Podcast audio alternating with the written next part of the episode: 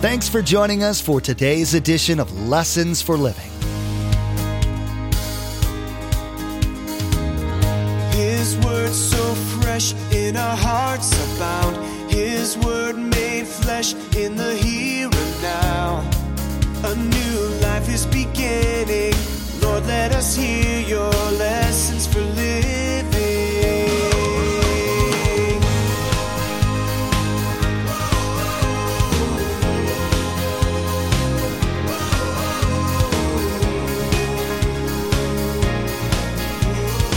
Lord, let us hear your lessons for living. All of a sudden you get a phone call. You're on a list. They're going to let twenty-seven people go. twenty have already gone. You're on the list. You get a call from the doctor. Please come in. We found something we didn't see the first time. Your kid calls. I'm pregnant, seventeen, a million things. Now, what do you do with your prayer life? Is it any more increased? Is anybody listening to me? No, you just go, oh, everything's just perfect, Pastor Mark. I never do any different. Then you're not a Christian. When things are difficult, who do we go to? God. Over the years, people have asked the question, why do bad things happen to good people? Funny though, the question of why good things happen to bad people doesn't get asked very often. And sometimes Christ followers ask themselves the first question in some way when they go through trials they don't think they deserve. Pastor Mark will be teaching about how the Apostle Paul tackled this question. You'll hear what the Bible has to say about such matters and where you fit into God's scheme. You'll also find out what God's main reason for using hard times in your life is. Remember, there's quite a few ways to receive a copy of Pastor Mark's teaching. We'll be sharing all that information with you at the close of today's broadcast. Now, here's Pastor Mark in the book of Second Thessalonians chapter one as he continues his message, Encouragement in the Middle of Increased Persecution. Let us hear your lessons for living. You don't know this, but I teach all the pastors this. When a person leaves our church, doesn't matter who's teaching, and you read the Word of God, I tell the pastors, all doesn't matter the passage, always make sure that when the people leave the service, they leave with hope. You glad for that? Or would you like to walk out and say, man, he beat us up like everything. I feel like an idiot. I'm never going back to that church again. You know, that can happen. I want to leave you with hope because the hope of the world is Jesus. So Paul's doing the same thing. Encourage, to inspire courage, confidence, and hope. So here's what I'm hoping. At the end of this service today, you'll leave in better shape spiritually than you did when you walked in. Now, that's not because of me. That's because of the truth of the Word of God. Amen? Amen? All right. Now, look at Hebrews ten twenty-five. Paul, I believe, wrote this. Look what he says. Let's not give up meeting together, as some are in the habit of doing. What is he saying? Here we are two thousand years ago. Paul writes this. He says, let us not give up meeting together, as some of you are in the habit of doing. Here's what he's trying to say. If you're going to be growing in your faith and in your love, you can't come to church once a month. I'm not saying you're here every day. Of course not. But we should be here on a somewhat of a regular basis. But look what was happening then. Same thing, but worse today because all kinds of busyness in our life. Pastor Mark, I got too much stuff. Kids got soccer. We got the Iwana. We got the... I'll see you next month. Well... it's not going to work. You will never grow spiritually like that. Remember, you're being spiritually fed by the Word of God. You don't eat for the next week physically. More coffee won't help that. You need food. So Paul challenges them. Let's read this together. Here we go. But here we go. Come on. Let us encourage one another. Did you know that one of the reasons you're here is to encourage one another? With a smile? With a handshake? By letting them go in front of you in the parking lot? If you need to come to the altar at the end, we'll have you down. I'm serious. Does anybody here like being encouraged? Of course we do. But I want you to see this last line. Let us encourage one another, and all the more as you see the day approaching. This verse means more to me than any time in my life. What is Paul saying? He's saying there's a day coming when we won't meet again because the second coming of Jesus is happening. But before that is the rapture and then seven years of hell. You want to make sure you're ready either for the rapture or death, so you go to heaven. Are we closer to the coming of Jesus, the second, than we've ever been before? Look at the signs that you see. I'll be presenting many signs. Jesus speaking about the signs coming soon. So that's why Paul says, Satan will come to discourage you. He'll come to depress you. He'll come to separate you. And one of the first things I'll tell you in the passage is, at the end of time, Jesus even said this, many people will walk away from God. And we're having churches walk away from God like crazy now. They won't teach the Bible anymore. They just teach what they want to teach. Again, Paul says, I know you're in persecution, but I'm so proud of you because you're increasing in your faith and your love. Well, what is faith? Faith, it's the confident assurance that what we hope for is absolutely going to happen. It is the evidence of things we cannot see. Remember, we walk by faith, not by sight. You say, Pastor Mark, is really God coming back? Yes, it is, because he's promised he's coming back. Well, I want to see it. You will when he comes. You have to believe it. Now, their faith was growing. All of us need our faith to be growing. How does faith grow? How does your faith grow? Remember, it's kind of like a muscle, faith is. Now, watch this. Three ways I'll give you. Hearing and reading the Word grows our faith.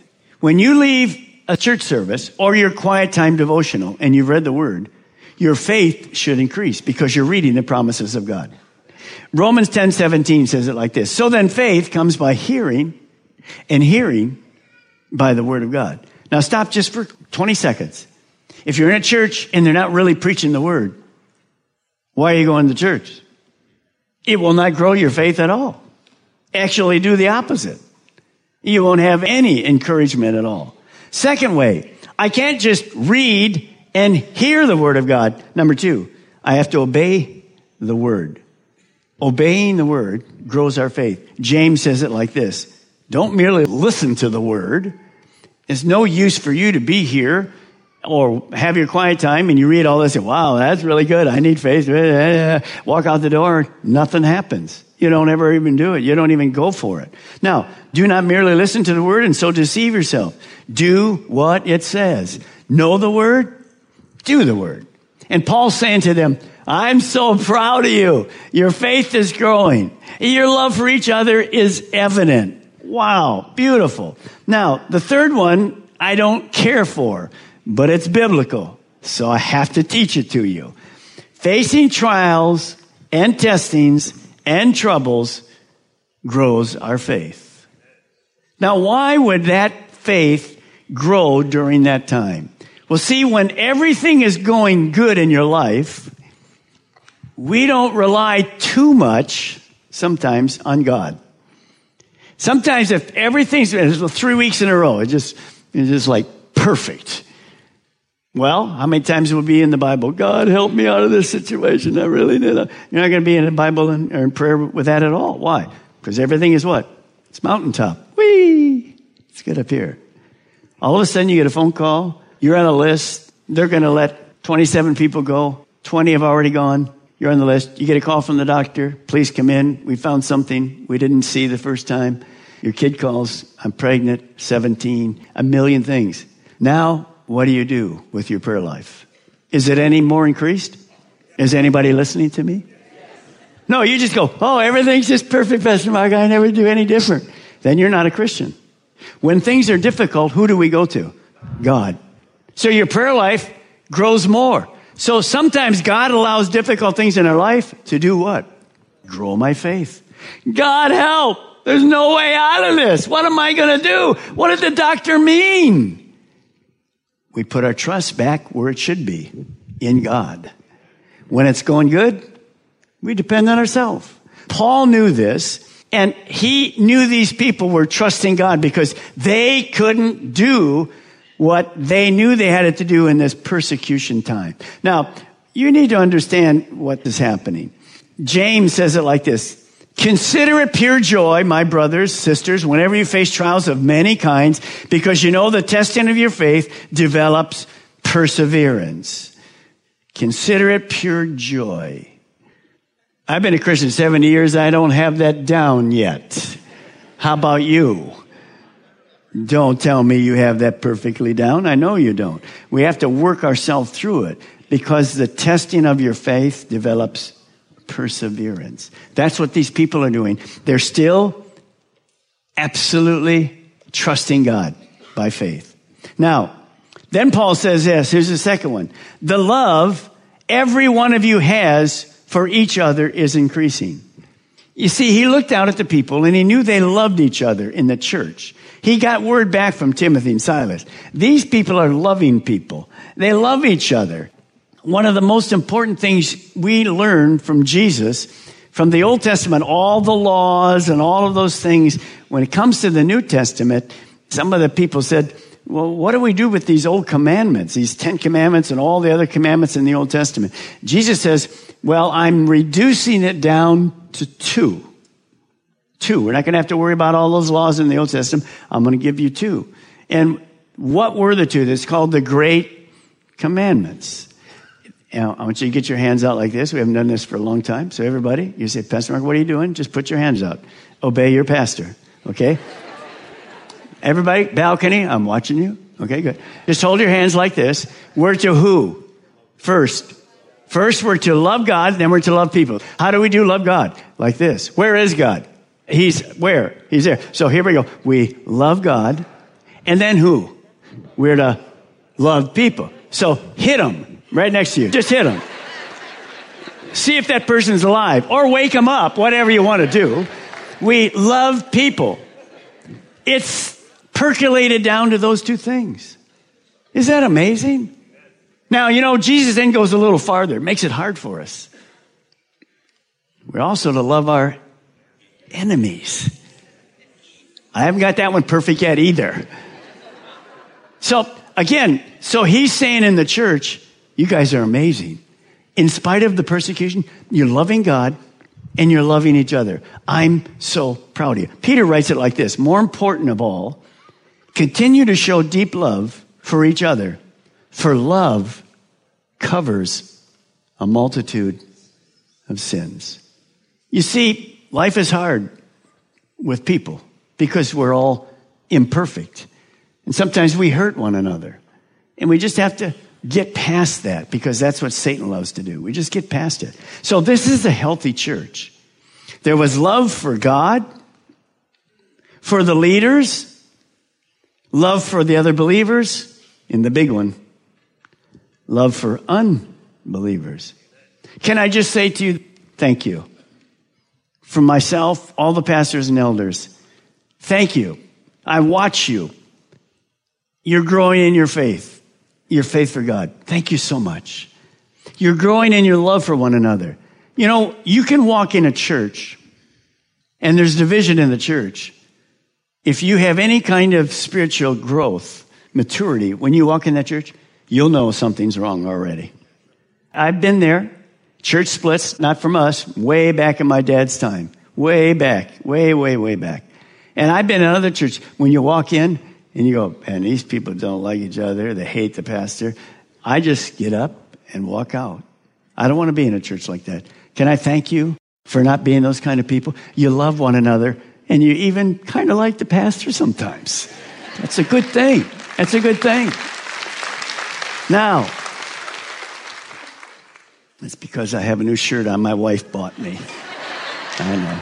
That's pretty shallow love, so come on, let's move on. Let me go on. Look at verse four. Therefore, among God's churches, we boast about your perseverance and your faith in all the persecutions and trials you're enduring. What does Paul do? He says, you're like the role model. And I'm telling all the other churches that I've started, wow, look at these guys. I don't have to do that. All of our campuses are filled with love and filled with faith. We know to put God first. We know to love one another. But it's nice being a role model, even though we're obviously not perfect. Now, persecution is not new. This is two thousand years ago. Well, a little before that, remember when the day of Pentecost came, the early church came, there was persecution like crazy. After the day of Pentecost, the Jewish people hated these people, all Jews, who became believers in Jesus. They hated them. They caused persecution. Remember, Stephen was a young man. He was stoned to death, the first martyr for his faith. The second one was, you remember, James was the first apostle. He was killed for his faith. Now, that verse four, that we boast about your perseverance in faith and persecution, it applies to all of our churches around the world today. Let me read you an article that I just came across. Christians endured in the world more pushback than any other religious group each year from two thousand seven to two thousand seventeen, when they faced harassment because they were Christians in one hundred forty-three countries. The number one people in the world that are experiencing persecution are Christians.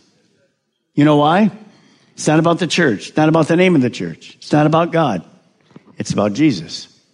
Because what do we believe? Just exactly what Jesus said, John four six. What does he say? He's the way, the way, the truth, the life. And you can't get to heaven except by him. That's why they hate us. Well, I can get there any other way. No, you can't. So the persecution is there. So it doesn't matter where we live. Would you agree with me that our religious freedom here in America is getting less and less and less and less?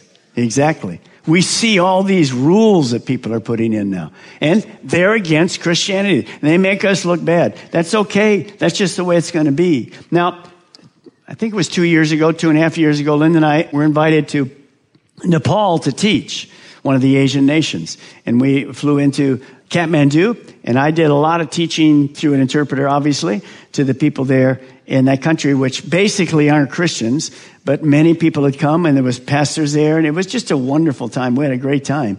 And I was shocked. That was like two years ago, I think seventeen. That shocked me when I came across, look what came across in May two thousand eighteen. Four countries in Asia passed laws banning religious conversions. In other words, banning a person sharing their faith publicly on the street, that is doing evangelism. Four countries in South and Southeast Asia, from their Supreme Courts, already have a rule that bans conversion of their citizens away from the country's major religion. This anti-conversion law is in place in Nepal, Myanmar, Bhutan, and India.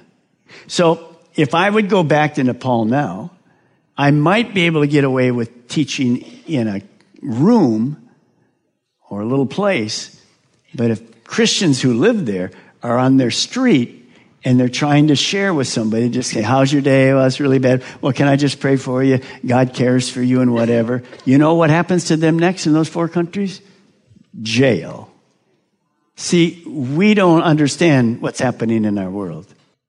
The worst country in the world for persecuting Christians is China. I went to China fifteen times teaching and whatever. I can't go back today. They'll take the pastors that I talk to, teach, put them in jail, and they put me in jail. It's happening everywhere. Not just Christians. They're doing the same thing to Muslims. Do you know they're brainwashing Muslims? Put them in prison, take them from their families, and never return them to their families. The father. And they say, you will never say the word Allah again. So the persecution is all through our world. When you see that happening, we kind of say this, God, when is enough enough? Come on back. Well, it's not time. So we have to be bold. These Christians being persecuted that Paul's writing to, they were bold. They're still sharing the gospel no matter what happened to them. Now, that's hard for us to think about. But when that's happening, you need to know today, when the early church was persecuted, did they fold up and just go away? No, in twenty years, they changed their world for Jesus Christ. You know how many Christians there are in China? We don't have the exact figure, obviously, because there's more than one billion people there. You know how many Christians are in? Born-again Christians, I'm talking about. Not people who just go to church. Born-again Christians. More than one hundred million Christians. Now, when they're going underground, they're just going to dissipate. That's it, huh? Oh, no. That's how they grew to one hundred million. Do you know there's more Christians in China than in the United States? Why? Because they don't care about the persecution. I mean, they care, but they don't care. They will talk about Jesus wherever. And I found so many of them when I taught, they're just filled with the Holy Spirit. Who gives me goosebumps? Let me go on. All right, now, when is enough enough? You have to agree with me when we read or hear the news, we just ask ourselves, is there any truth in this country? Is there any honesty? Is there any justice in the United States? You know, two thousand years ago, Paul just says, I'm encouraging you. And he's going to leave them with something that you need to understand. We see all kinds of people going to jail and they get the best lawyer in the world. And pretty soon they're off. They did it, but they're freed. Here's what Paul's going to say, and you're going to hear it in a moment. Guess in our world who is going to have the last word? God. God, the judge, the perfect judge, will have the last word in our world. You see, when Jesus comes in the second coming, he's not coming as a savior to die. He's already done that. He's coming to judge the world. When is enough enough? He'll take care of it. Now, he's going to do that because he loves them, and you'll see how that works. Paul says to these people, look at verse five, all this is evidence that God's judgment is right. And as a result, you will be counted worthy of the kingdom of God for which you're suffering. Stay with it, he says. Don't throw in the towel. It's going to be okay. Basically, he's saying, you've proved that you're real believers. So withstand. Keep filled with the power of the Holy Spirit. Here's what you want to write. Remember that a Christ follower is only made worthy by God's grace. They couldn't have stood up without God's power and God's grace. Now, Paul earlier writes this. Look at Romans eight seventeen. And since we are his children, we are his heirs. In fact, together with Christ, we are heirs of God's glory. But if we are to share his glory, we must also share his suffering.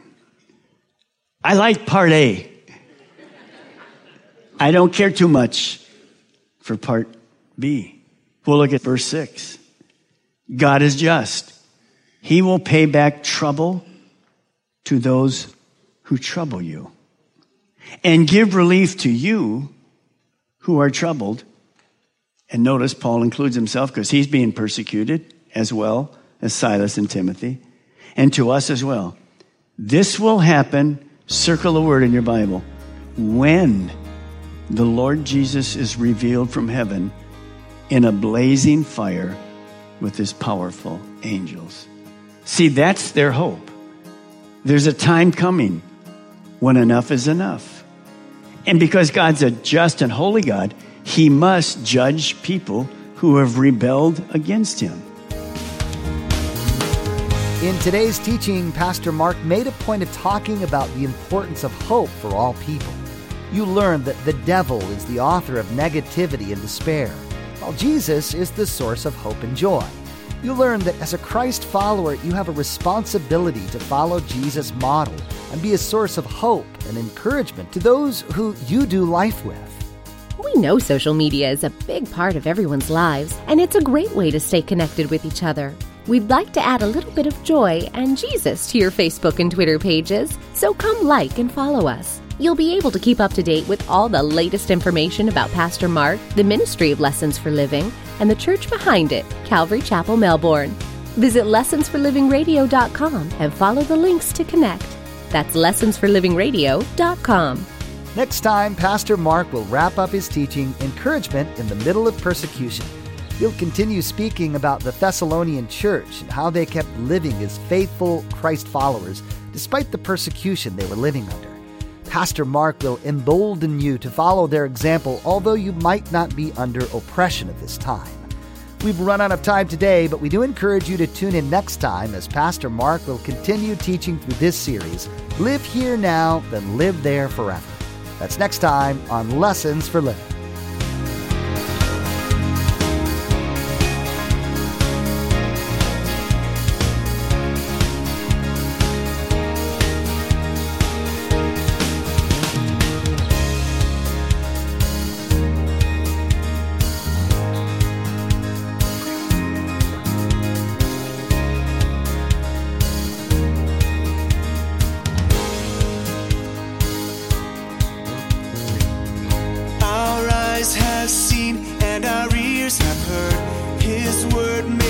flesh in a hurting world.